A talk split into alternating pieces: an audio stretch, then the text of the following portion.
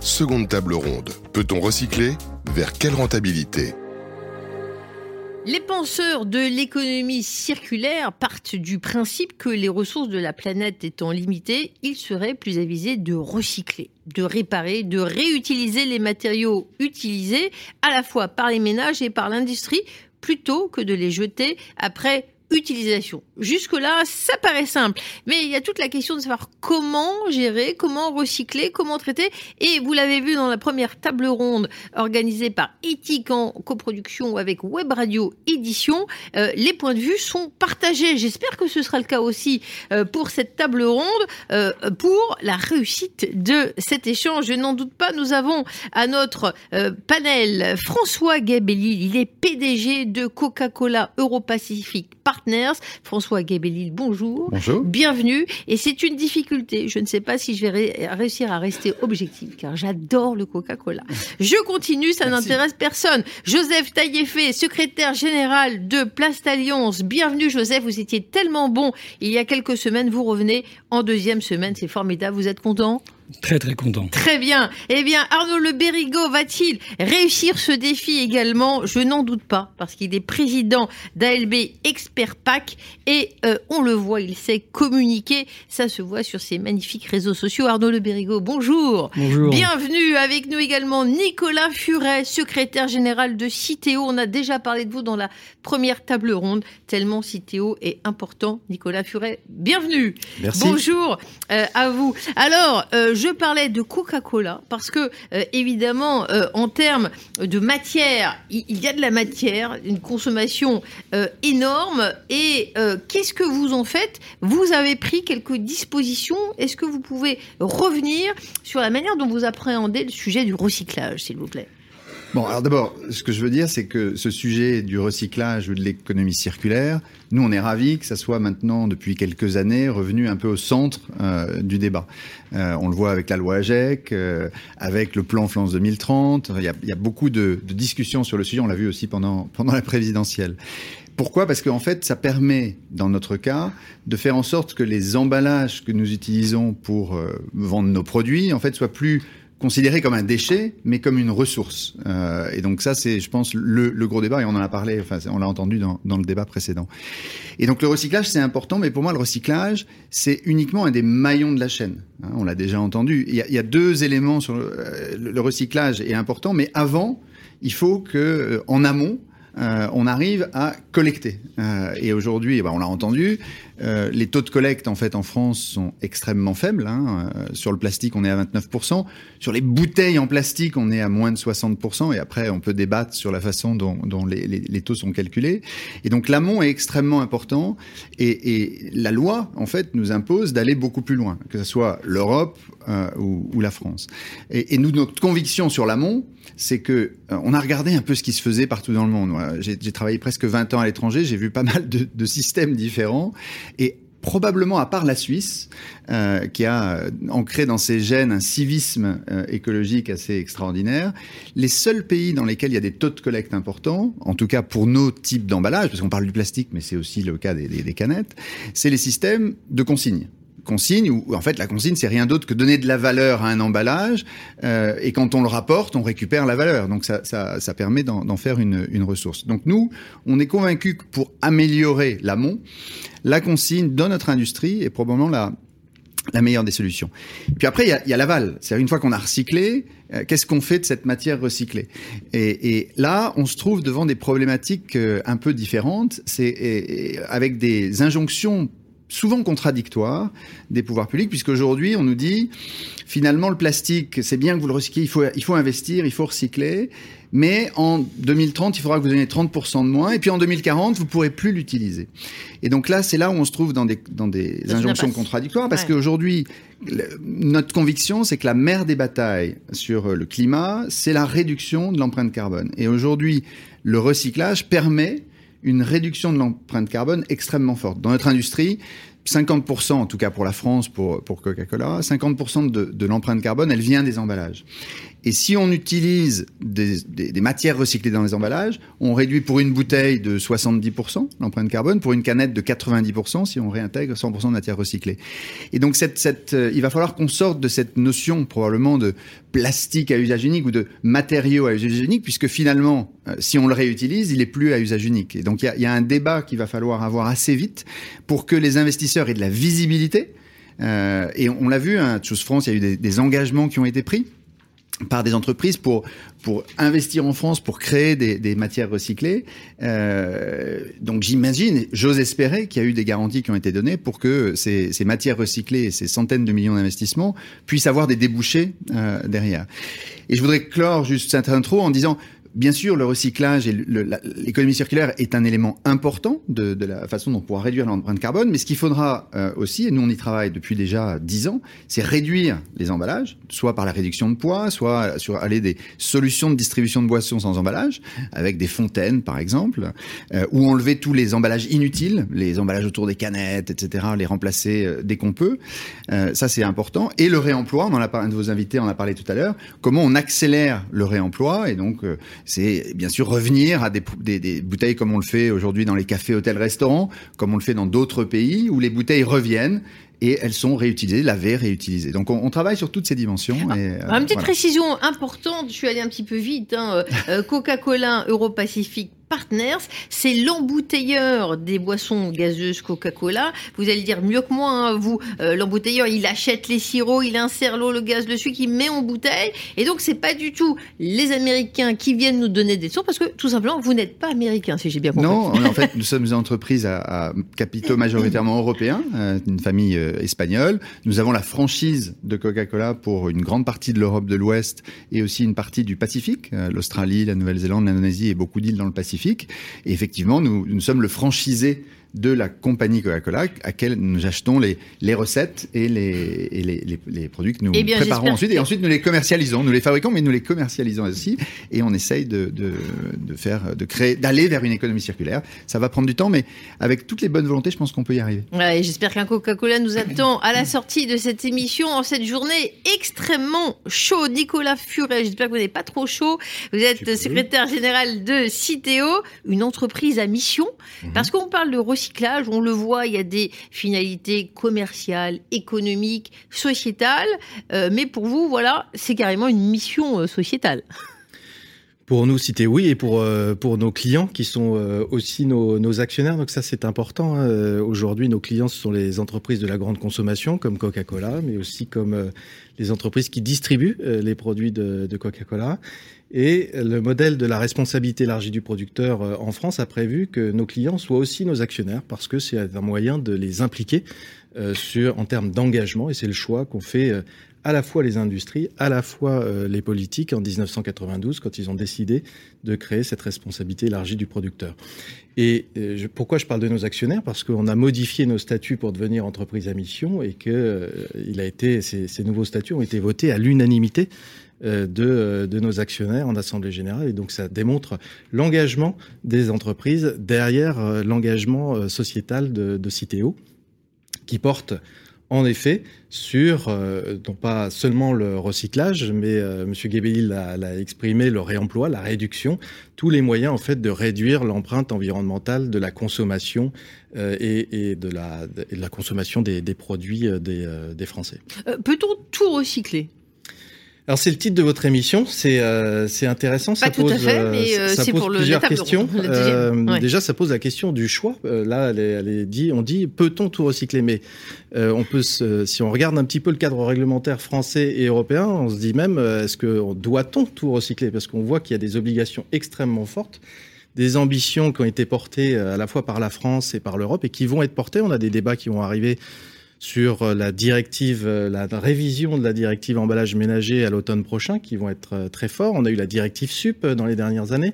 On a eu la loi climat et résilience, la loi AGEC en France sur, sur les trois dernières années, avec, qui pose des, des questions en effet et qui euh, poussent des engagements, que ce soit en termes de réemploi, en termes de recyclage, de recyclage des matériaux plastiques euh, et, et, des recyclages des emballages en général. Euh, on l'a noté, il y a une petite contradiction euh, aujourd'hui dans les lois avec des obligations de recyclage de 2030 extrêmement importantes, avec des obligations notamment de, réintégration de matières recyclées dans les emballages, qui nécessitent des investissements parce qu'aujourd'hui tous les matériaux notamment plastique, mais pas seulement, n'ont pas forcément de filière industrielle de recyclage.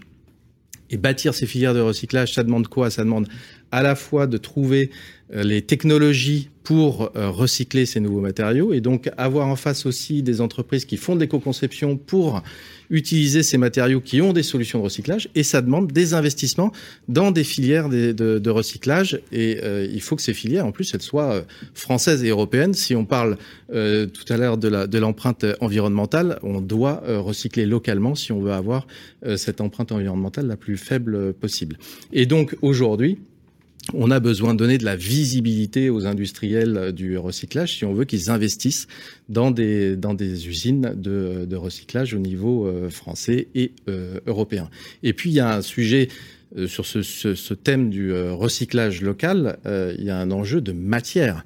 C'est-à-dire qu'on voit qu'il y a un enjeu d'émission de CO2 si on envoie à l'autre bout du monde nos emballages et nos matériaux se faire recycler, mais aussi on a un enjeu de matière. Je crois que la crise ukrainienne et aussi la crise du Covid ont montré la nécessité pour nos pays de pouvoir disposer de matières euh, premières, y compris recyclées, parce que la matière première, des fois euh, issue euh, du pétrole, elle vient à manquer en cas de, crise où le, transport, notamment, n'est pas aussi facile que, d'habitude. Donc voilà, c'est des enjeux d'indépendance notre industrie et euh, de notre capacité à continuer à consommer euh, dans des périodes de, crise. Alors j'aime bien. Oui, vous voulez ajouter quelque chose? Je veux juste, oui, euh, revenir sur les différentes étapes, en effet, pour permettre ce, ce, recyclage. Je pense que c'est très important. M. Gabelli l'a dit. Il faut la, la, la, la première étape, c'est qu'il faut un consommateur qui soit aussi un trieur. Euh, et demain, sur le réemploi, qui est décidé de consommer euh, des produits et des emballages réemployables, parce que le geste de tri, euh, le fait de consommer euh, via des emballages réemployables, ça crée une contrainte vers le consommateur. Et donc, quand on se fixe des objectifs, il faut aussi donner les moyens aux trieurs et aux consommateurs d'adhérer en fait à ces objectifs. Il y a un enjeu donc de faciliter ce geste de tri et ce geste de consommation d'emballage réemployé. Et puis il y a, il y a un sujet ensuite de valeur. Euh, et, on le voit, euh, aujourd'hui, on a, on a fait un chemin extrêmement important depuis 1992 sur ce geste de tri, mais qui est centré uniquement euh, sur le geste citoyen et l'engagement du citoyen, l'engagement environnemental. Et le geste de tri, aujourd'hui, c'est le deuxième geste citoyen après le geste de, de vote.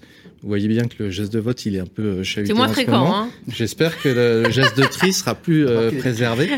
Mais on voit bien qu'aujourd'hui, on a atteint un taux. Alors, on a 80-90% des gens qui nous disent je trie mais on tombe à 50% euh, de gens qui nous disent je trie tous mes emballages et je les trie systématiquement.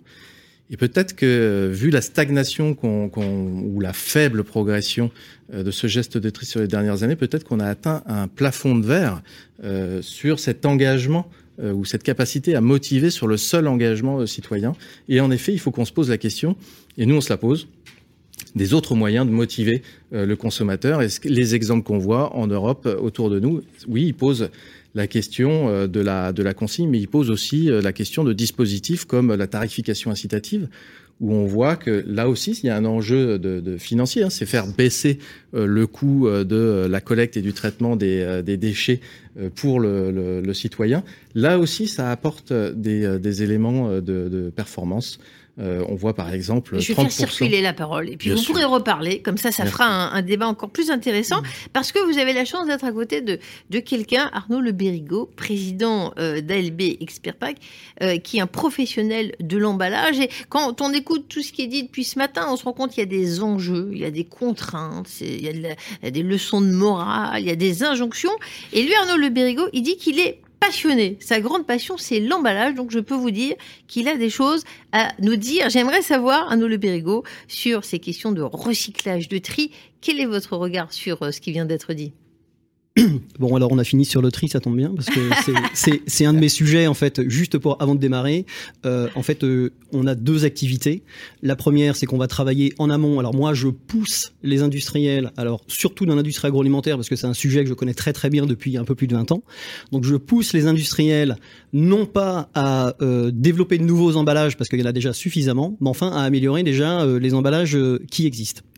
Donc ça, c'est une des premières choses. Alors je les pousse euh, dans euh, leur réflexion d'abord dans un premier temps, ensuite dans l'éco-conception, la production euh, des emballages. Donc là, pour le coup, ce sont d'autres industriels, et puis ensuite euh, les metteurs au marché qui eux vont faire euh, vont faire le choix des emballages. Ça, c'est une première activité. La deuxième activité, qui est en fait très très liée euh, à la première, mais que, que je traite de façon différente, c'est de la formation aux gestes de tri.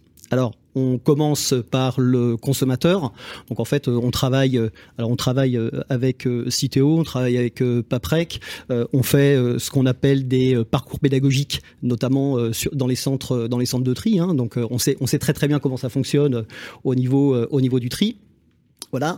Et en fait, ce qui nous intéresse, c'est d'aller plus loin que ça. C'est-à-dire qu'en en fait, on veut euh, pousser le consommateur chez lui, euh, qui euh, sait euh, trier. hein. D'ailleurs, je vais vous proposer un petit, euh, un petit exercice qui va durer deux minutes maximum et pas plus. Euh, en fait, on va, on va essayer de le pousser à avoir le même comportement quand il sort de chez lui. C'est-à-dire? Eh ben, je vais vous faire voir. Montrez-nous. Alors, démonstration, c'est pas Gérard Majax, c'est. Arnaud Le Bérigo, c'est beaucoup plus intéressant. Ce que je vous propose, c'est que je vais vous poser euh, un emballage ici, là. Je vais choisir une personne et je vais. Vous... En fait, la question que je vais vous poser, euh, elle est simple. hein. Alors, vous aurez pas le même emballage. Euh, j'ai pas forcément préparé les emballages, hein, donc euh, avant. Donc là, ce sera pour Joseph. La question, c'est qu'est-ce que vous en faites quand vous êtes chez vous et pourquoi? J'aurais tendance à dire dans la poubelle jaune, emballage. Et pour quelle raison? Pour moi, enfin, la définition, c'est emballage poubelle jaune. Voilà. Ok. Euh, on aura la, la réponse, la correction. Est-ce qu'on peut appeler un ami euh, pour euh, savoir quoi faire euh, pendant, pendant ce jeu, sur ce quiz, Arnaud Le Bérigo Même question. Donc, euh, je sais pas si on le voit. Hein, c'est un gobelet. euh, c'est un gobelet. On le voit. Poubelle jaune. Enfin, bac jaune. Bac jaune. Bac jaune, ça c'est bien. C'est embêtant si vous êtes des très bons élèves. Hein euh, on va voir, on continue On continue. Alors bon. Alors celle-là, elle est pas Alors, moi, euh, ça, oui, en fait, très honnêtement, très honnêtement, on l'a choisi pour vous.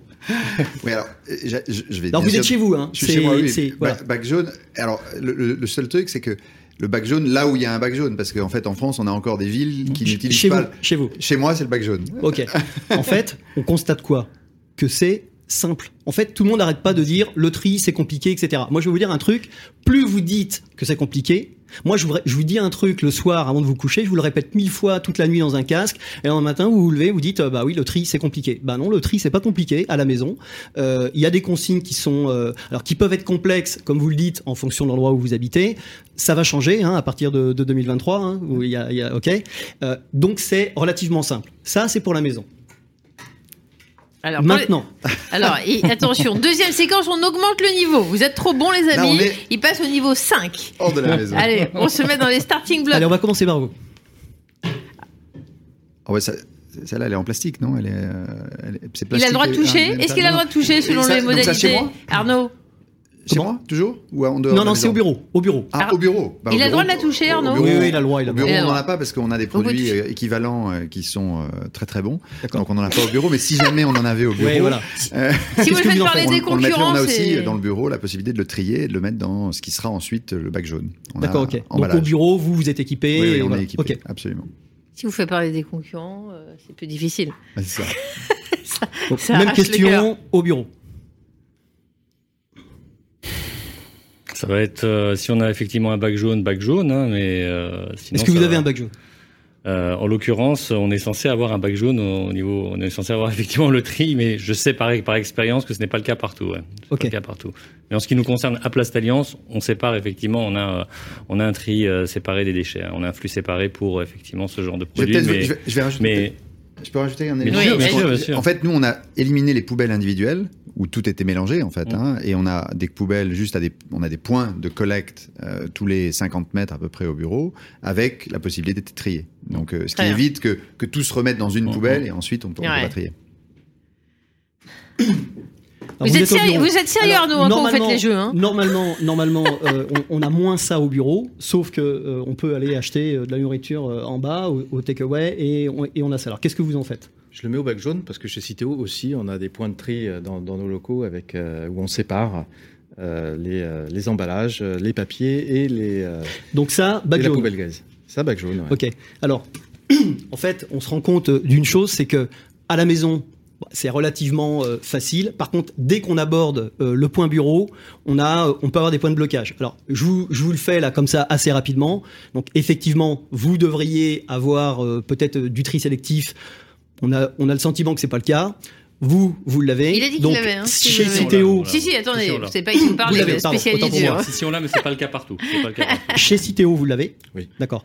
Et en fait, il y a une particularité avec ce genre d'emballage qui arrive de plus en plus sur le marché, parce que moi, je vais surtout vous parler d'emballage, en fait, hein, qui arrive sur le marché, c'est que en fait, on vous explique sur le bord qu'il faut séparer les éléments. Donc, en fait, si vous avez euh, des bacs de tri suffisamment euh, conséquents, en fait, vous allez séparer le plastique, euh, le plastique du carton. C'est le cas chez Citeo? Oui, oui. Vous avez carton d'un côté et plastique de l'autre. Ah non, on va pas, on va séparer là, les emballages, on va les mettre euh, dans le dans un bac, dans le même bac, mais de manière séparée, ils sont pas imbriqués. Voilà. D'accord. Non, mais là, là, là, c'est un seul emballage. En fait, avec, euh, vous pouvez retirer la ceinture carton. Il est prévu comme ça, c'est écrit sur le côté. Oui, oui. Euh, on- on- on- Le- Très là, bonne dis promotion, imbriqué, Arnaud Le Bérigot, euh, de le- votre On travail. mettra pas le plastique Euh. dans le carton. On va séparer les deux et on les mettra dans le bac jaune. Ok.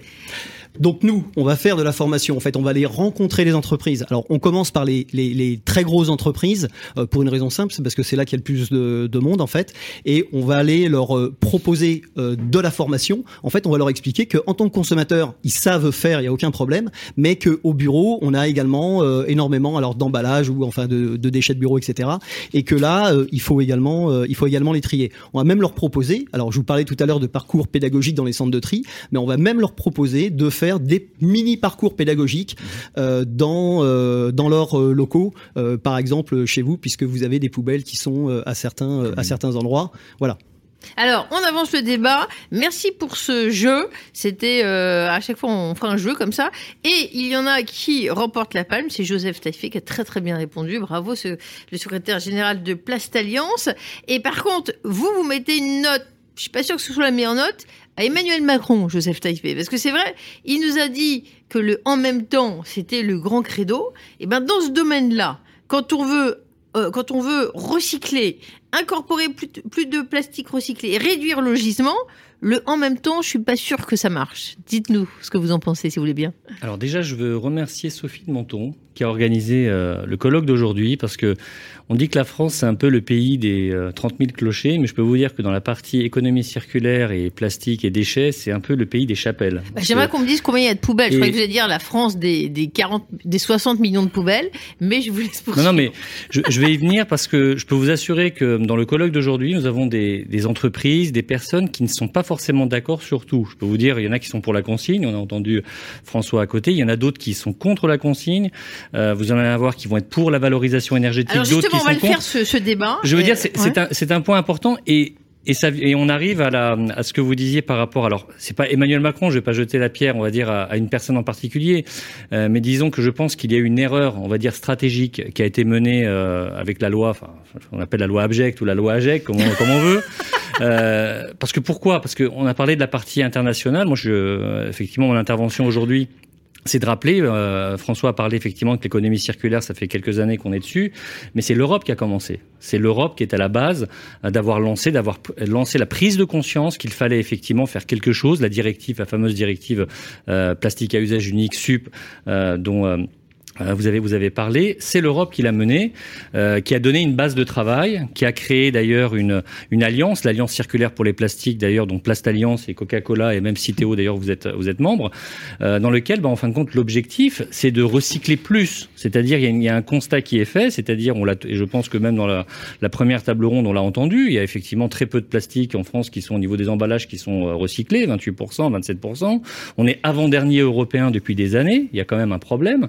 Euh, c'est quand même terrible de voir qu'effectivement il y a d'autres pays, euh, même des pays de l'Est, la République tchèque, qui, euh, qui, qui recyclent plus de 50%. Donc à un moment donné, il y a l'Europe qui a mis en place des structures. Et la France, bah, voilà, c'est ce que vous avez dit. Le en même temps, c'est on va plus recycler, mais d'un autre côté, on va réduire le gisement.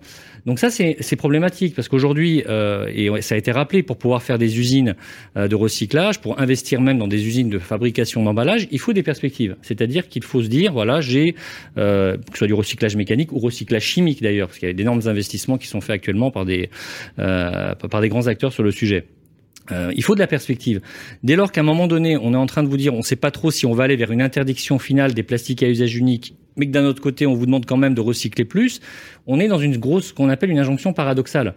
Et, euh, et là aujourd'hui, ben, la France effectivement est un peu à la croisée des chemins, c'est-à-dire que je vous le dis, je le dis clairement, je dis j'espère que le futur quinquennat qui va arriver euh, va être vraiment une mise à niveau de cette fameuse loi AGEC, qui, qui n'est pas mauvaise sur dans l'ensemble, on va dire, de ces termes. Il y a des choses qui sont intéressantes, mais sur la partie, on va dire plastique, avoir mis un objectif qui est irréalisable, c'est-à-dire 100% des plastiques recyclés en 2025. Nous, dès 2019, on avait déjà dit que c'était une, impossibilité. Et de l'autre côté, de dire qu'en 2040, on va arrêter les plastiques à usage unique, c'est également une impossibilité. Et je crois que dans la première table ronde, euh, le, président de Météor l'avait dit, il y aura toujours des déchets. On ne pourra pas s'en passer. Maintenant, aujourd'hui, la, question, c'est de savoir comment les traiter. Et puis, c'est intéressant de mettre les choses en perspective. On n'est pas tout seul, on travaille à, l'échelle internationale. Et ça peut nous inspirer. Vous regardez euh, ce qui se fait au niveau européen. Vous pouvez nous, parler euh, de la contextualisation de, cette action euh, au niveau européen et international? Je, je vais prendre l'exemple. Alors, euh, François avait parlé de la, de la consigne. Euh, prenons l'exemple d'un touriste allemand qui, euh, qui, va traverser la, la, frontière française. En Allemagne, ils ont la consigne depuis euh, des années. Exactement. plus de 30 ans, ils ont la consigne. Il y a même des. Je vous invite à voir des vidéos sur Facebook dans lesquelles vous mettez une bouteille en plastique, une bouteille d'eau dans la nature, enfin en tous les cas dans la rue. Je peux vous dire qu'elle restera pas longtemps, on va dire comme ça, et quelqu'un va la ramener pour récupérer le, la, la, somme. Bah, cette personne-là, si elle vient en France, déjà, imaginons qu'elle ait des bouteilles, qu'elle a acheté des bouteilles d'eau ou des bouteilles de, coca ou d'autres choses. Euh, elle aura l'habitude de se dire, mais j'ai peut-être un endroit pour déconsigner. Bon, il y en a pas partout. Alors, on sait qu'il y a des acteurs, on a vu les Tree ou d'autres, mais ce sont des initiatives privées, on va dire, euh, assez quand même isolées. Mais globalement, on n'a pas d'endroit pour déconsigner. Donc, il va se dire, qu'est-ce que j'en fais? Euh, Il va être chez lui, où il va faire du Airbnb, il va y avoir, on va dire, un, euh, un bac jaune ou euh, des bacs gris, etc. On n'a pas les mêmes consignes au niveau français. Déjà, même en France, on n'a pas forcément les mêmes règles de région à région et de département à département. Je n'en parle même pas au niveau européen. Euh, et là, aujourd'hui, on lance, et c'est quelque chose, en tous les cas, nous, au niveau Plast Alliance, on en a déjà parlé lors de, la, de différentes réunions de l'Alliance circulaire pour les plastiques, euh, c'est que aujourd'hui effectivement c'est bien l'Europe euh, a uniformisé les chargeurs pour les téléphones, c'est magnifique, c'est très bien, hein, c'est pas c'est pas une mauvaise chose. Mais à notre sens, s'il y a bien un point sur lequel elle doit intervenir et mettre en place une standardisation, c'est la gestion des déchets. C'est-à-dire qu'aujourd'hui, euh, l'histoire, la question de la consigne, c'est même pas quelque chose à notre sens qui peut être traité au niveau français, on va dire, parce que ça va créer toujours des euh, des, euh, des enfin voilà, il y a toujours des combats d'arrière-garde ou comme on l'a dit de chapelle à ce sujet, euh, il faut, on va dire, à notre sens, une consigne européenne. Il faudrait des règles de tri européens. Aujourd'hui, on a la libre circulation des biens et des personnes. Les déchets aussi, ils circulent. Les gens qui partent faire du camping, qui traversent les Pays-Bas pour venir en France, ils ont dans leur sac des emballages. Ils doivent savoir qu'ils auront les mêmes règles de gestion de leurs déchets que dans leur propre pays.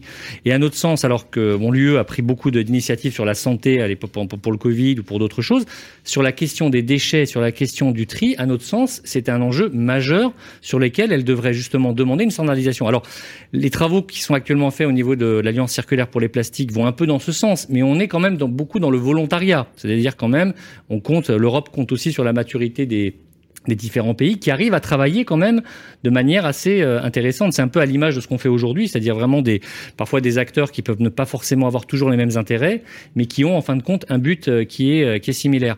Et au niveau européen, c'est ça. Moi, je peux vous dire que dans les réunions qu'on a, on a des pays différents qui ont des intérêts différents, parfois qui peuvent être en concurrence au niveau des produits, mais tout le monde travaille pour trouver, on va dire, un chemin vers une économie circulaire et pour arriver à ce qu'on appelle aux 10 millions de tonnes d'ailleurs de d'utilisation de matières recyclées en 2025. C'est l'objectif au niveau européen qui est fixé. Euh, François Gay-Bellil, je rappelle, vous êtes PDG de Coca-Cola Euro-Pacific Partners. Euh, quand on parle de consignes, pour vous, c'est une piste vraiment importante de déploiement? Bah, je, je, pense que euh, moi, j'aime pas qu'on soit les derniers de la classe. C'est-à-dire que quand j'entends que la France est avant-dernier en Europe euh, sur la collecte, ça me fait de la peine pour, pour notre pays, parce qu'il n'y a, a, pas de raison qu'on soit plus mauvais que les autres. Et, ma conviction, c'est que euh, quand on est le plus mauvais de la classe, on va voir ce que font les meilleurs de la classe, et puis on essaye de prendre les bonnes idées et de les utiliser. On a un peu, alors j'ai habité 20 ans à l'étranger, donc je suis probablement un peu biaisé, mais en revenant, je me dis, on a toujours l'impression qu'on va inventer, on va réinventer la roue et qu'on est plus intelligent et on va trouver de meilleures solutions. Et il y a beaucoup de gens extrêmement intelligents dans tous les pays nordiques, en Allemagne, en Hollande, etc., qui ont trouvé des solutions qui fonctionnent. Et les sauts de performance avec la consigne sont considérables. Beaucoup, de, beaucoup des pays qui sont passés à la consigne sont passés de 60-65% de collecte à 95% de, de, collecte sur les, sur les emballages, en tout cas sur les emballages de, de, nos produits. Et, donc, moi, je suis convaincu qu'il faut euh, prendre les bonnes idées, parce que de, de changer notre civisme euh, collectif, ça va prendre des générations. Je parlais des Suisses tout à l'heure, les Suisses, ça a pris des générations et j'aime beaucoup ce que vous dites aussi sur la consigne, c'est que pour moi la consigne, elle, elle permet pas seulement d'avoir de, une meilleure, plus de plus de, ressources euh, pour le recyclage, mais quelque part elle règle aussi le problème des déchets sauvages. C'est-à-dire que les déchets sauvages, euh, effectivement, en Allemagne, on n'en trouve pas beaucoup parce que ça a de la valeur. Et donc, la personne qui veut aller récupérer 15 ou 20 centimes parce qu'il a trouvé une bouteille, il, sait où il l'a déconsignée, il va la, il va la, récupérer. Euh, ça permet aussi de régler, euh, d'avancer, pas de régler, mais d'avancer le, sujet de la décarbonation de notre économie. Euh, donc, il y a plein de sujets que ça permet de, de, de régler. On a une arme pour euh, régler plusieurs sujets. Donc, moi, je pense que c'est assez fondamental. Maintenant, quand ça avait été discuté euh, à l'époque de la loi GEC, probablement euh, il n'y a pas eu assez de concertation avec euh, avec toutes les personnes que ça pourrait impliquer, les municipalités, les collecteurs, euh, l'industrie, où, où va la matière, les distributeurs. Et donc il faut qu'on fasse un meilleur travail, je pense, tous ensemble, parce que c'est notre intelligence collective qui nous permettra de trouver des solutions. Et donc il faut qu'on travaille avec Citeo en particulier, euh, qui est connecté avec tout le monde, pour voir quelle est la meilleure façon de la mettre en œuvre pour que ça ne pénalise personne. Concrètement, comment ça va se passer dans, dans votre cas euh, si la consigne euh, euh, se développe euh, Où est-ce qu'on va effectivement restituer la, la, bouteille, la canette? C'est bah, dans les supermarchés Il y a des étapes à venir Vous avez un calendrier ou... En fait, moi, je, je, je suis pas le, le, Nous, on représente une partie des emballages. C'est pas moi qui vais faire en sorte la consigne. La consigne, elle va être créée par un collectif. encore une fois, les industriels, les distributeurs, les municipalités, les collecteurs. comment ça se fait dans d'autres pays? C'est assez simple. Vous vous allez en Allemagne aujourd'hui, vous avez deux types de consignes. Vous avez une consigne pour recyclage, donc il y a certains emballages où vous le rapportez, on vous rembourse ce que vous aviez payé, donc c'est l'incitation et votre bouteille ou votre canette et, euh, repart dans le circuit et recyclé et réintégré dans les emballages. Et puis vous avez aussi la consigne pour réemploi en Allemagne, qui est quelque chose aujourd'hui, euh, qui, on ne discute pas forcément beaucoup de ça en France pour la consommation à domicile. On l'a aujourd'hui dans la consommation hors domicile, hein, dans les cafés par exemple, nos, bouteilles en verre sont, consignées pour réemploi quelque part. Euh, et ensuite, euh, les points de, de déconsignation, bah, il y en a partout encore une fois, en Allemagne ou en Suède, en, Suède, j'ai dit en Sweden, il y en a un petit peu partout, donc c'est assez facile d'en trouver. Bien sûr dans les supermarchés, mais pas seulement euh, dans les endroits publics. Un des problèmes en France aujourd'hui, il y a des régions qui collectent et qui trient remarquablement bien. La Bretagne, l'Alsace, les, taux de tri sont euh, remarquables. On est probablement à 80, 85% mais certaines grandes villes comme Paris ou Marseille, on est à 10 euh, de collecte. Et moi, je me suis baladé encore ce week-end. On voit qu'il y a des endroits, il y a une petite poubelle, alors qu'on a des centaines et des milliers de touristes. Bah, la poubelle, à, midi, elle déborde. Bah. Et donc, euh, on n'a pas les, les infrastructures aujourd'hui, même pour, pour collecter. Donc, on a beaucoup de travail à faire, je pense. Il en faut plus à différents endroits. Il en faut plus, et puis avec des possibilités de tri. Il y a beaucoup de poubelles aujourd'hui où il n'y a pas de possibilité de tri dans Paris. Hein. On relance le, le débat, la taxe Citéo. Hein. Je me suis laissé dire que ces taxes ont augmenté de, de près de 300%, alors que de 2000 à 2020, sur la même période, la collecte a augmenté de 36%. Euh, sur les taxes, on est pionnier là, non en France. On disait mauvais élève. Je sur... je, si je peux juste me bah vous, je vais vous donner la Ce parole. n'est pas une taxe, c'est une contribution. Ah, c'est important dans le. Oui, oui j'allais vous donner la parole après, mais je voulais d'abord avoir. C est, ce principe de la responsabilité des, des, des, producteurs, je pense, qui a été mis en place il y a maintenant euh, quelques décennies, voilà, 30 ans. Euh, bien sûr, ça, ça coûte aujourd'hui un peu plus cher, mais c'est un peu normal de, de le début, c'est facile. Et on l'a dit tout à l'heure, on est presque un peu à un plafond de verre. Et donc, chaque pourcentage aujourd'hui, avec le système tel qu'il est aujourd'hui, chaque, aller chercher un pourcent de plus, c'est beaucoup plus cher. Je pense que, c'est pour ça que je suis, moi, je suis convaincu qu'on est à un plafond de verre et qu'il faut faire évoluer le modèle. Les gens n'aiment pas quand je dis il faut changer le modèle, mais il faut faire évoluer le modèle parce que on n'arrivera pas aujourd'hui aux objectifs qui nous ont été fixés par la loi avec le modèle Un plafond de verre avec du verre recyclable, bien sûr. je vous donne la parole, Citéo, puisque je vous ai interpellé. Est-ce que euh, vous pouvez, Nicolas Furet, nous, nous rappeler ce, votre position là-dessus? Sur le... Bah, ces taxes qui augmentent de contribution, comme vous les appelez, beaucoup plus vite que la collecte. Et donc les, les, entreprises euh, veulent bien faire, mais elles, ont, elles tirent la langue. Sur le sujet de la collecte, je voudrais juste préciser euh, une chose. Euh, on partage le fort niveau d'ambition. Et, l'ambition exprimée à la fois par nos clients, à la fois par le cadre réglementaire dont je, parlais tout à l'heure en France et en Europe, qui est extrêmement ambitieux, il concerne la totalité des emballages. Et donc, euh, il est important qu'on mette autour de la table tous les acteurs, euh, industriels, distributeurs, en effet, collectivités locales, pour trouver les dispositifs, parce qu'il n'y aura pas un seul dispositif. La consigne est un dispositif, ça n'est pas le seul, il faudra qu'on ait de multiples dispositifs qui répondent aux enjeux de tous les emballages et de tous les territoires. Et donc ça, c'est important, c'est qu'on est en train de passer d'une ère d'un dispositif qui s'appelait, si je le réduis, euh, le bac jaune, à une multiplicité de dispositifs. On voit que à côté du recyclage, on aura le réemploi aussi, euh, la réduction des emballages euh, en passant par bah, la disparition des emballages qui ne sont pas indispensables. D'autres modes de consommation, voilà, c'est c'est une multiplicité de solutions pour nous amener à l'atteinte des objectifs. Sur le niveau des contributions, je pense que c'est important de rappeler ici qu'il évolue en effet d'une part parce que plus on va aller chercher de tonnes, et c'est le modèle qui est construit comme ça, plus on va aller recycler de tonnes. Et c'est ça qui est, important, c'est qu'on a un tarif aujourd'hui de, des soutiens qui sont versés aux collectivités locales qui les motivent à aller chercher pour recycler de plus en plus de tonnes. Et plus les collectivités et les opérateurs vont collecter des tonnes et les recycler, plus elles vont toucher des soutiens. Et ces soutiens, ils sont financés par les entreprises. Et c'est ces contributions euh, qui sont appelées auprès des entreprises par Citeo pour financer les tonnes recyclées. Par ailleurs, ce n'est pas la seule explication sur l'augmentation euh, des, euh, des, contributions, c'est aussi le niveau et la typologie des ambitions et des responsabilités qui sont mises à la charge des entreprises. La loi AGEC, elle est venue prévoir euh, une responsabilité des entreprises sur le financement des déchets euh, abandonnés dont on parlait euh, tout à l'heure. Elle est venue augmenter les, ambitions aussi sur la collecte. Et tout ça implique en fait un niveau de contribution qui augmente année après année. Je voudrais dire que les tonnages recyclés ont été en permanence en augmentation depuis euh, le nombre d'années, ce qui explique aussi cette augmentation des contributions, je le disais. Euh, mais le taux de recyclage, on peut estimer qu'il n'a pas été, qu'il n'a pas progressé suffisamment vite. On parlait du taux de recyclage des emballages en plastique en particulier. On a un programme qui permet, qui va se terminer à la fin de l'année 2023, qui va permettre à tous les Français de mettre tous les emballages dans le bac jaune. C'est un, un sujet de simplification, c'est un sujet de massification aussi des emballages pour créer ces nouvelles filières sur le plastique.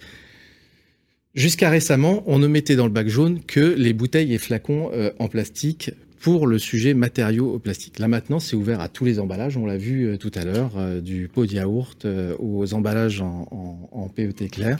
Et donc ça aussi, ce sera un moyen euh, de faire augmenter euh, le geste de tri, de le faciliter et d'aller capter ces nouveaux plastiques et donc de euh, monter ces filières de, recyclage. Alors Arnaud Birgo, je me tourne vers vous.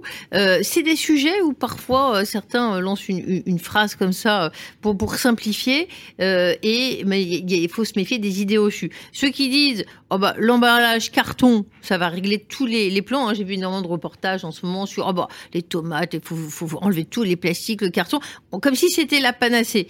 Euh, est-ce que l'emballage carton va régler tous les problèmes? Quel est votre point de vue Vous qui êtes un grand spécialiste de l'emballage? Alors, euh, moi, je vais revenir euh, sur. Vous pouvez juste répondre un tout petit peu à ma question, ce serait très gentil. Et ensuite, on va sur, sur bah, toutes les Aujourd'hui, aujourd'hui, quand on regarde les volumes du carton en France qui augmentent, qui augmentent et qui augmentent et qui dans le cadre du e-commerce, vont continuer euh, encore à augmenter. Euh, je suis pas euh, convaincu que ça va régler, que ça va régler grand, chose. Aujourd'hui, on, on, se retrouve avec encore plus de volume de carton et je si on regarde où partent les, les, les cartons pour euh, pour se faire recycler, enfin ça sort de France quoi. Donc euh, clairement, hein, euh, donc moi moi je considère que ça c'est ça c'est quand même une, vraie question à se poser. Je reviens sur AGEC parce que j'ai alors là pour le coup dans, dans, dans ma première activité, c'est-à-dire que quand j'accompagne des entreprises sur l'amélioration de leurs emballages, on commence toujours par revenir sur AGEC. AGEC, alors ok, il y a des choses bien à l'intérieur, il y a d'autres choses qui peuvent être discutables, etc. AGEC, ce qui est super important, c'est de bien comprendre. Et il faut vraiment passer du temps à bien comprendre AGEC. Pourquoi je dis ça? Parce que tout le monde euh, est entré dans un espèce de, de, de tube, c'est les 3 R réduction des emballages en plastique à usage unique, réemploi quand c'est possible, et améliorer le recyclage. Et tout le monde va là-dedans, uniquement là-dedans. Moi, je dis à mes clients, une bonne solution pour euh, faire face à AGEC, c'est vous faites un pas de côté, vous prenez du recul.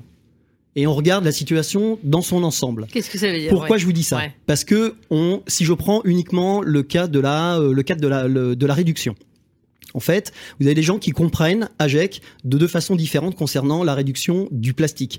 Il y en a qui vous disent, on a une unité de vente consommateur, donc on a un emballage en plastique, on va réduire le poids de cet emballage en plastique et donc c'est une réduction, c'est du AGEC, c'est bien. Et puis vous en avez l'autre qui vous disent on va supprimer euh, l'emballage en plastique et on va le remplacer. Et là je reviens sur ce que vous disiez sur du carton. Sauf que quand vous regardez euh, dans l'industrie agroalimentaire en tout cas, une grosse grosse partie euh, des produits qui sont conditionnés, ils sont ou humides ou liquides. Et on ne peut pas mettre ces produits-là en contact direct avec du carton. Alors, qu'est-ce que font certains et euh, de plus en plus? Alors moi, j'essaie de freiner. hein, Enfin, sur les réseaux, on en parlait tout à l'heure au niveau de la communication. Alors des fois, ça pique. Hein, moi, j'essaye d'y aller toujours avec bienveillance et, rester positif en, en reposant des questions, etc. Mais bon, des fois, ça pique. En fait, qu'est-ce qu'on voit? On remplace des emballages en plastique monomatériaux qui ont une filière de recyclage et qui fonctionnent. On les remplace par des emballages, par exemple, euh, mixtes c'est-à-dire vous avez un craft ou un carton à l'extérieur et à l'intérieur forcément bah vous avez une pellicule euh, en plastique. Qu'est-ce qui se passe ensuite au niveau du recyclage?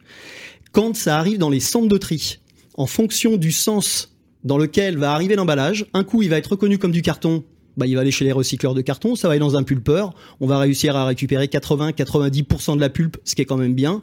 Et puis il va vous rester euh, bah, le plastique qui est à l'intérieur, en général c'est un polyéthylène, euh, qui lui assez souvent va être euh, enfoui. Alors parfois incinéré, mais euh, le plus souvent c'est enfoui. Euh, si il est détecté de l'autre côté comme étant du plastique, il va arriver chez le recycleur de plastique, mais lui il n'est pas recycleur de carton, donc en fait il va évacuer l'emballage. En fait, quand on fait ce genre de, de, de choix, faut vraiment euh, réfléchir jusqu'au bout. Et pour le coup, c'est de l'éco-conception.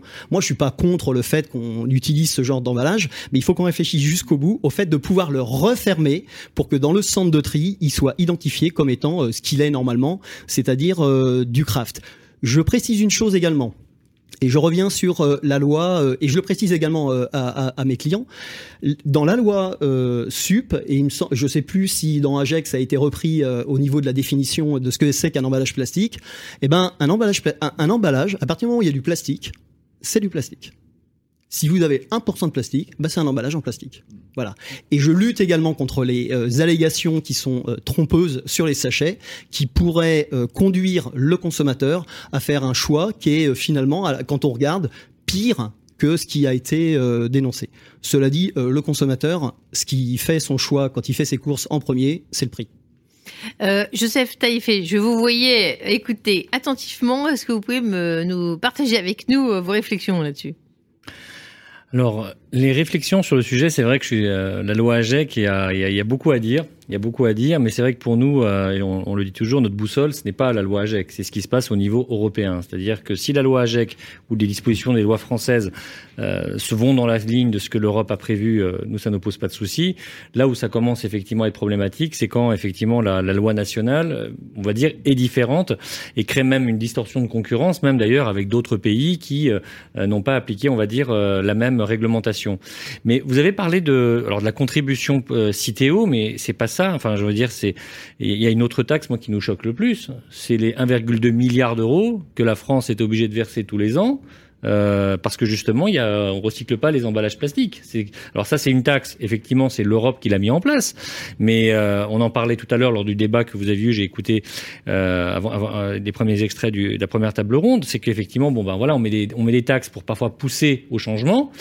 Sauf que bon ben vous avez les autres pays ben, qui ont compris que leur intérêt c'était de recycler le maximum d'emballage pour payer le moins de taxes possible. Euh, ben, la France, vu le- les prévisions budgétaires qui sont faites, on n'a pas l'impression que les 1,2 millions d'euros vont bouger d'année en année. 1,2 milliard, pardon, excusez-moi, 1,2 milliard, ce qui représente d'ailleurs Euh, sur les, enfin sur 6 milliards d'euros d'ailleurs de, de contributions sur cette taxe au niveau européen. Donc c'est, c'est dire la part que la France paye.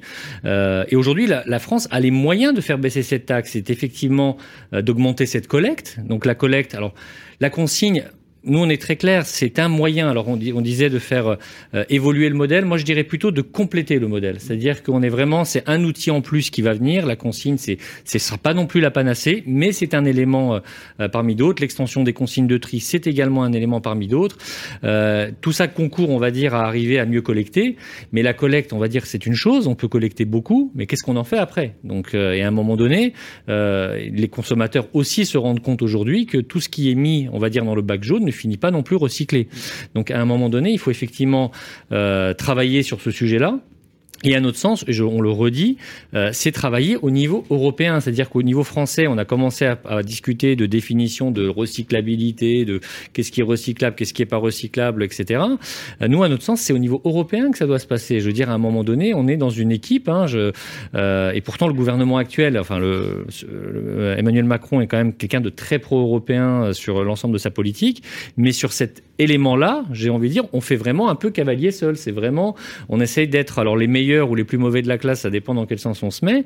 Euh, mais aujourd'hui, il faut vraiment qu'on se mette d'accord avec nos, euh, partenaires, les autres pays, les autres industriels euh, des autres secteurs pour trouver quelque chose qui, qui puisse être harmonisé. Sinon, on va se retrouver. Euh, on, est, on, a des, des, entreprises étrangères implantées en France. Elles vont pas appliquer des règles différentes euh, en Allemagne, alors que quand elles sont en France, ça va être encore une autre règle. Le but de l'Union européenne, c'est d'avoir justement un, une, euh, une harmonisation. Et en matière de tri et de gestion des déchets, euh, c'est la clé.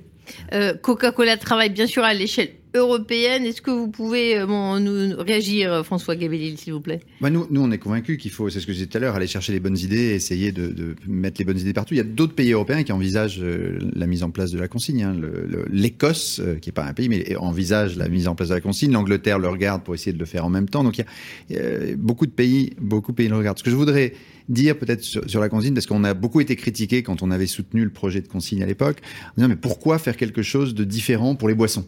Euh, Pourquoi un flux différent en fait pour les boissons? Et en fait, il y, y a, vraiment deux raisons principales. Un, c'est que dans la loi, les boissons sont censées incorporer euh, collecter 77% de, de, de, des bouteilles d'ici 2025, on en est loin aujourd'hui, euh, et 90% d'ici 2030. On ne voit pas aujourd'hui de solution pour y arriver. Ça, c'est la première raison pour laquelle on pense qu'il faut avoir une ségrégation des emballages, euh, des emballages de boissons. Le deuxième, c'est que on est quand même au contact de l'alimentaire, on le disait tout à l'heure, de produits alimentaires qu'on ingère. Et donc, c'est super important de pouvoir avoir un gisement de matière qui soit propre à l'alimentaire. Et aujourd'hui, on trouve beaucoup de choses dans le bac jaune. On trouve euh, des encres qui sont pas forcément euh, compatibles avec l'alimentaire. On trouve des, emballages de produits ménagers. On trouve euh, euh de produits parfois dangereux. Donc on, on, on essaye d'avoir de la ségrégation pour pouvoir arriver à des solutions où, nos emballages sont 100% en matière recyclée. Et on parlait tout à l'heure d'indépendance. Nous, quand on a commencé à faire un certain nombre d'emballages en 100% plastique recyclé, par exemple, on vient de passer toute notre petite bouteille nomade en, en 100% plastique recyclé, on est était au début obligé de s'approvisionner à l'étranger. C'est un non-sens complet, mais c'était la seule solution pour avoir du, plastique recyclé de qualité alimentaire qui répond euh, aux, normes de santé euh, du, pays. Et donc je pense qu'il y, a tout un progrès à faire. Donc moi je suis favorable à ce qui marche bien, l'importer, l'appliquer. Euh, c'est pas euh, c'est pas si compliqué, c'est pas simple, mais c'est pas si compliqué. Si d'autres y sont arrivés, je suis convaincu qu'on peut y arriver. Euh, Est-ce que Arnaud Le Bérigot, euh, vous pouvez réagir à ça? Euh, On parle bien sûr de recyclage tri, qu'est-ce qu'il faut faire des déchets, mais est-ce que les, producteurs, les entreprises ont conscience que le meilleur déchet, c'est quand, il n'existe pas? C'est-à-dire, est-ce qu'en amont, il y a vraiment cette, cette réflexion, vous sentez dans les entreprises Est-ce que c'est ça sur lequel il faut travailler pour que dès la conception d'un produit, quel qu'il soit, on ait déjà intégré cette dimension, qu'est-ce qu'on va en faire après? Alors, très honnêtement, ils en ont conscience. Après, c'est qu'est-ce qu'ils font? Alors moi je vous donne, euh, je, je, vous donne mon, mon sentiment euh, vu de l'extérieur en fait. Euh, j'ai scindé, j'ai scindé ça en trois. Vous avez des très grosses entreprises, comme je le disais tout à l'heure, qui investissent effectivement dans des changements. D'abord parce que elles ont peut-être plus d'argent que les autres et peut-être plus d'intérêt. Mais moi je suis super content qu'elles investissent parce que c'est ça qui tire le reste. Vous avez les startups, ils ont ça dans le sang Donc ça fait partie de leur gène. Alors eux, ils sont un peu plus timides euh, parce que euh, ils ont moins de moyens, etc. Mais enfin, ils cherchent quand même des solutions. Au milieu, vous avez ce que j'appelle euh, le ventre mou. Vous avez, donc c'est des PME et grosses PME qui savent tout ça. Alors, ils ont besoin effectivement d'accompagnement pour comprendre euh, AGEC, mais ils, savent tout ça. Sauf que ça demande des investissements énormes. Tout à l'heure, on parlait, enfin dans la première table ronde, on parlait justement de l'industrie, etc. Les gens, ils ont l'impression, je parle pas des consommateurs parce que je, je suis même pas convaincu que le consommateur euh, soit vraiment dans cette histoire d'emballage, euh, enfin voilà, etc. De mais plus en plus quand même. De plus en plus. Alors non non, mais de, de plus en plus, mais c'est c'est ça reste, euh, j'ai envie de dire presque anecdotique. Enfin voilà, c'est mon point de vue en tout Ouais, cas. ouais. Mais je parle des ONG qui euh, poussent énormément, par exemple, euh, en disant euh, il faut arrêter le plastique, absolument, etc. Mais en fait, les choses se font pas comme ça en claquant des doigts, quoi. En industrie, notamment, quand vous voulez changer d'emballage, c'est super complexe. Je vais vous donner un exemple, et je peux les citer parce que je les ai cités sur LinkedIn cette, semaine et, ça s'est plutôt bien passé. Il y a une marque de pâtes, Lustucru, qui, euh, su- en lançant une nouvelle gamme, est partie sur un sachet euh, 100% papier. Moi, j'ai voulu savoir si c'était un 100% papier ou s'il y avait une pellicule de plastique euh, à l'intérieur. Je n'ai pas trouvé en magasin euh, les produits. Je les ai appelés, ils m'ont envoyé des échantillons et je les ai passés au labo. Effectivement, on est sur un 100% papier, sauf euh, un tout petit peu de vernis pour la colle, pour, pour, la, pour la fermeture. Mais ce que je soulève quand on fait sur des lignes de conditionnement, quand on passe d'un 100% plastique qui marche depuis toujours, euh, et quand on passe à un 100% papier, c'est la même ligne de conditionnement, sauf qu'on est obligé de la modifier. Le papier coûte beaucoup plus cher euh, que le plastique, donc c'est un vrai effort. Donc on on peut pas dire que les gens essayent pas euh, de, de, de travailler, etc. Après, euh, est-ce qu'il fallait vraiment le faire euh, en papier? Euh, plutôt qu'en plastique bah, Pour ça, il faut faire une analyse de cycle de vie, entre autres, sur l'ensemble du produit. Alors, euh, je vous donne tout de suite la parole, Nicolas Furet, vous voulez répondre. Tout de suite, je vous donne la parole. Non, C'est en effet est très important d'avoir une, une analyse de cycle de vie et chez Citeo on essaye de développer des outils hein, pour, euh, pour aider les entreprises à faire ce travail d'éco-conception, à identifier quelles sont les bonnes solutions. On, parlait, on a parlé tout à l'heure du recyclage, du réemploi, de la réduction. C'est important peut-être de rappeler d'abord l'utilité de l'emballage. L'emballage, il vient pour protéger un produit. L'impact environnemental du gaspillage alimentaire, si on parle de l'aliment, il est énorme en termes euh, environnementaux, en termes de consommation d'eau, en termes d'émissions de CO2. Donc l'emballage, il a son utilité. Il faut, il y en a certains qui a du suremballage, il faut, et celui-là, il faut le supprimer. Et ensuite, l'analyse du cycle de vie pour trouver la bonne solution entre réemploi, entre recyclage, entre choix d'éco-conception, elle est indispensable et elle doit se faire entreprise par entreprise parce que les critères qui rentrent en jeu sont des critères associés aux produits, à la géographie euh, des lieux de production, des lieux de consommation, et, etc. Oui, alors vous avez la parole, euh, mon cher François Guébélil. euh, Ça vous faisait réagir Oui, ce je voulais, que je que réagir par rapport aux investissements parce que c'est vrai que euh, nous on fait plein de, de petits investissements pour essayer d'avancer. Vous, vous, pre- vous preniez l'exemple du changement du, du plastique au papier.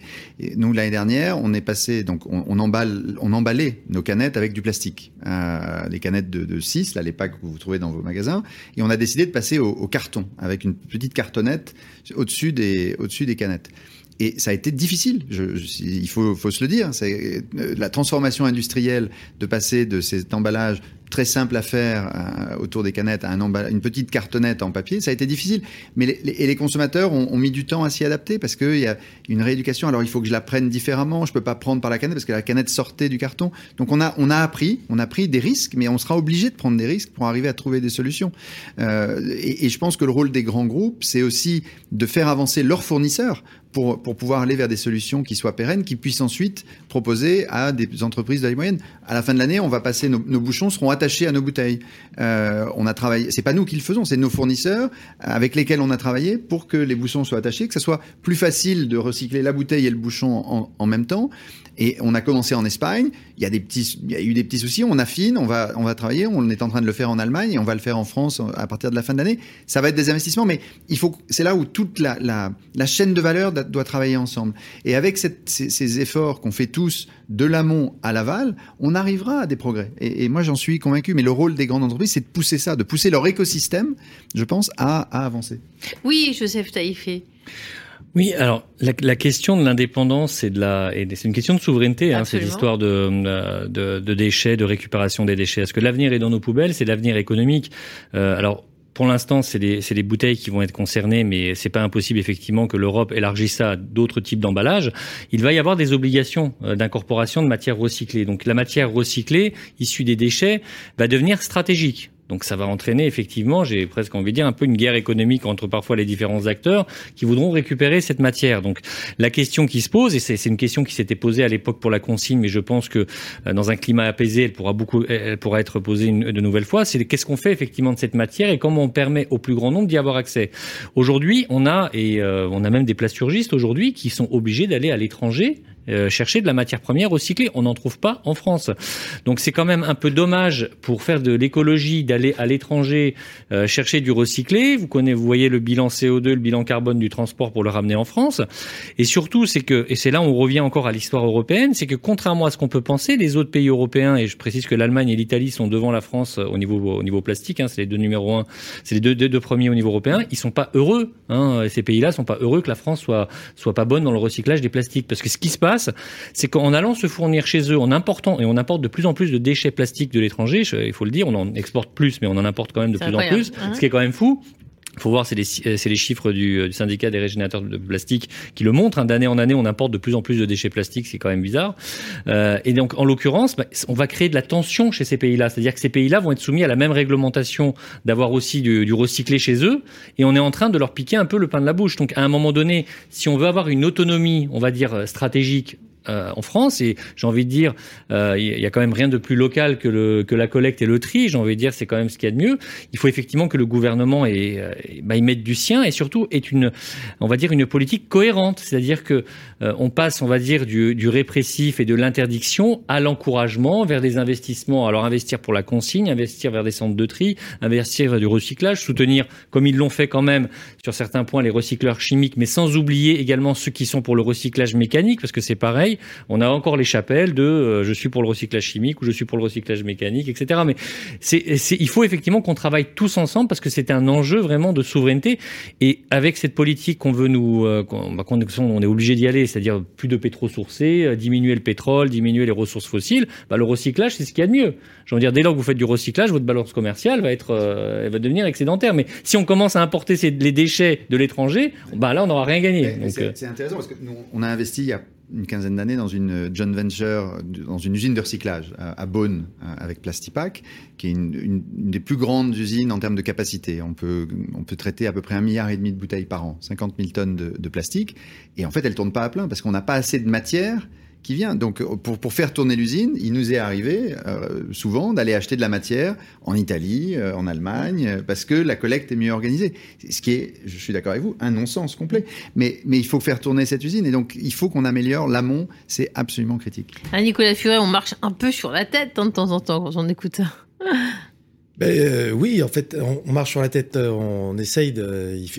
on voit que on est sur une une interdépendance des euh, différents euh, cycles. Et donc, euh, arriver à coordonner à la fois les, les mouvements dans les entreprises sur l'intégration de recyclés, le mouvement de collecte pour avoir le bon gisement, le mouvement des filières de recyclage pour effectivement avoir de la matière secondaire.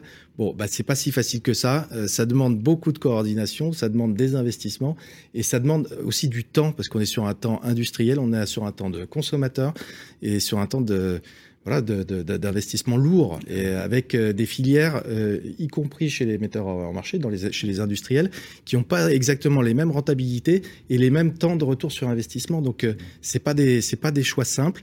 Et y compris au niveau politique, on voit qu'on n'a pas toujours eu une cohérence et une vision moyen-long terme qui est indispensable pour permettre ces, ces, investissements. On a beaucoup de lois qui succèdent et on a besoin aussi euh, d'avoir un cadre qui nous sécurise sur une vision long terme qui soit cohérente avec ces, ces, ces types, ces, ces enjeux d'investissement. La visibilité, c'est clé. C'est là où on décide d'investir à 20 ans ou à 30 ans. Euh, il faut qu'on le sache maintenant. Je voudrais euh, dire juste un dernier mot sur, sur, le, sur le plastique, peut-être une parole qu'on n'a pas beaucoup l'habitude d'entendre. Mais aujourd'hui, il ne faut pas se leurrer, une, une disparition rapide de l'utilisation du plastique poserait des questions. Elle poserait des questions en termes d'émissions de CO2, parce qu'aujourd'hui c'est un matériau léger et qui a une efficacité. Alors il y a un enjeu d'améliorer la collecte, d'améliorer le sujet des déchets abandonnés, c'est vrai, y compris à l'international. Mais se passer du plastique du jour au lendemain, elle pose cette question-là, elle pose une autre question. c'est si le plastique n'est plus utilisé, qu'est-ce qu'on va faire des gisements de plastique qui sont aujourd'hui en circulation? S'il n'a plus de valeur, comme on le disait tout à l'heure, plus personne ne s'en occupera et ça fera des montagnes de déchets abandonnés. Donc, il faut faire attention aux solutions simplistes ou, euh, aux, images qu'on peut euh, véhiculer sur ce sujet on a parlé beaucoup de sécurité alimentaire ces derniers mois. Et, le plastique a quand même des qualités exceptionnelles en termes de sécurité alimentaire. C'est vrai. Il faut pas l'oublier. Et aujourd'hui, il n'y a pas d'alternative pour beaucoup des produits humides ou en particulier. Il n'y a pas d'alternative crédible qui soit aussi mieux disante en carbone. Parce que, euh, encore une fois, la mère des batailles, c'est quand même la réduction de l'empreinte carbone. C'est le seul objectif sur lequel les États avaient réussi à se mettre d'accord euh, au moment des accords de Paris. C'est réduire l'empreinte carbone. Euh, parce que et, si, on, si on a un objectif comme ça, on peut y arriver. Quelles sont les meilleures solutions pour y arriver? La science maintenant est assez claire sur euh, la capacité euh, de, de certaines filières à réduire leur empreinte carbone. Donc, Joseph. Il faut regarder ce qui se passe au niveau du papier aussi. Hein. Ça, c'est intéressant. on, on, on, était au plastique et non, fait à deux, trois choses à dire. Non, non mais tout, tout, à fait. Mais surtout qu'en plus, avec tout le phénomène de lutte contre la déforestation, je veux dire, on peut dire ce qu'on veut. Aujourd'hui, on a vu à Paris, pour, pour quelques arbres, qu'est-ce qui s'est passé au niveau de la Tour Eiffel. Le carton, le papier, c'est des forêts. Et quand on veut être en contact alimentaire, on va dire, il faut du vierge. Hein. Donc à un moment donné, après, on peut dire qu'il y a des normes euh, FSC, des forêts gérées durablement. Mais à un moment donné, il n'est pas possible de remplacer l'ensemble des plastiques par du carton. À notre sens, c'est un faux débat. C'est-à-dire qu'il y a vraiment des, euh, le carton certainement a un, a un rôle pour certains types d'emballages, le plastique pour d'autres. Mais aujourd'hui, on essaye de faire croire que le carton peut devenir du plastique. Donc c'est pas possible aujourd'hui euh, très clairement.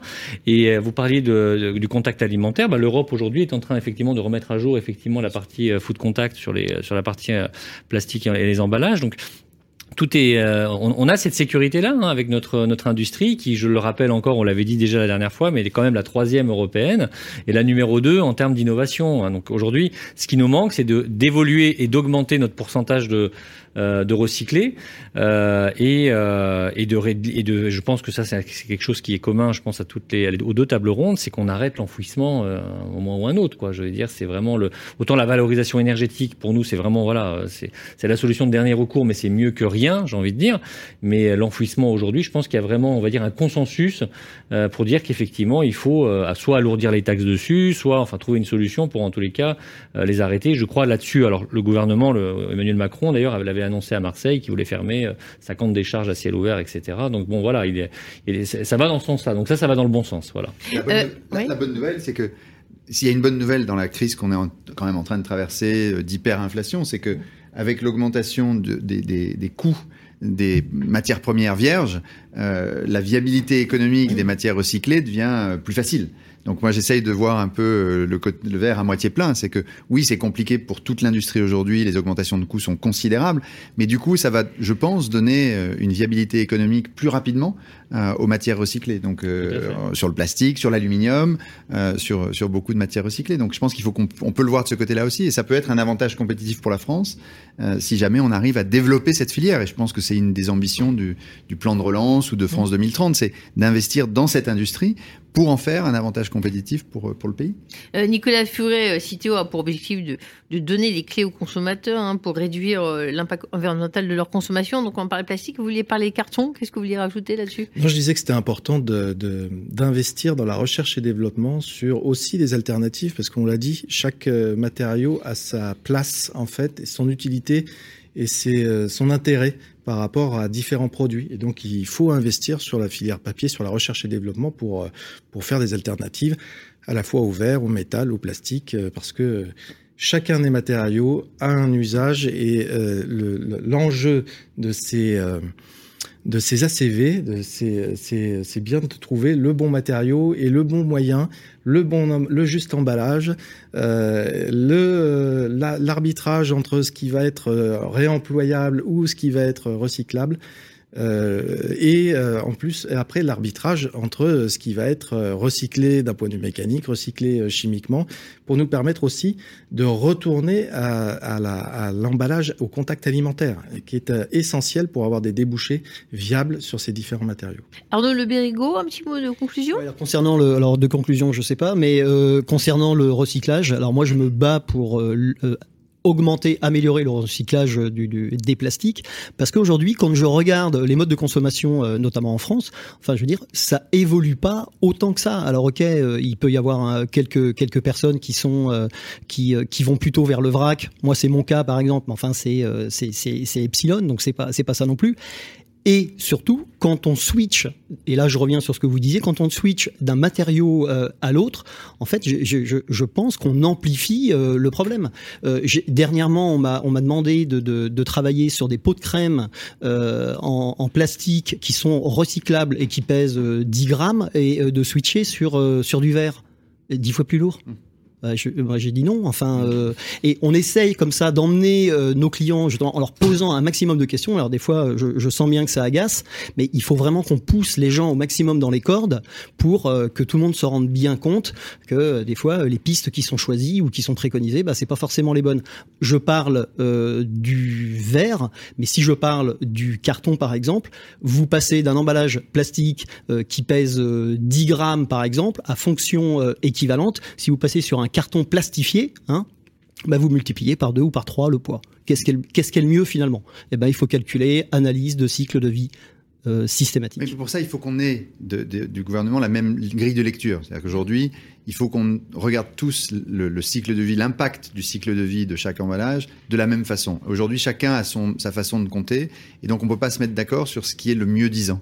Et, et ça, c'est ce qu'on attend du gouvernement, de l'ADEME, c'est euh, de nous clarifier, OK, un emballage X, Y, Z, quel est son impact en termes d'empreinte carbone sur tout le cycle de vie, et ensuite on peut comparer et prendre des décisions qui soient basées sur la science et pas sur euh, la petite cuisine interne de comment, euh, euh, pourquoi mon emballage est meilleur que l'autre. Je pense que c'est là où on a besoin d'une direction euh, du gouvernement et des, des institutions. Même si, même s'il y a quand même un critère, je pense que sur lequel tout le monde est d'accord, c'est l'émission de gaz à effet de serre. C'est-à-dire les objectifs européens. toujours, on revient toujours à l'Europe, mais de toute façon c'est c'est la boussole. Hein, 2050 zéro gaz à effet de serre. sans plastique, ce sera pas possible en tous les cas. Hein, ça c'est clair. Est-ce que vous voulez un mot de conclusion, François Gabelli? Sinon, on va aller vers la la conclusion, puisque l'ancienne ministre de l'Environnement, Corinne Lepage, euh, est arrivée et on va passer à la dernière séquence. Non, moi, la seule chose que je veux dire, c'est que je suis optimiste sur notre capacité à, travailler ensemble et à trouver les solutions. Elles existent, euh, il suffit qu'on se mette autour de la table et puis qu'on avance avec euh,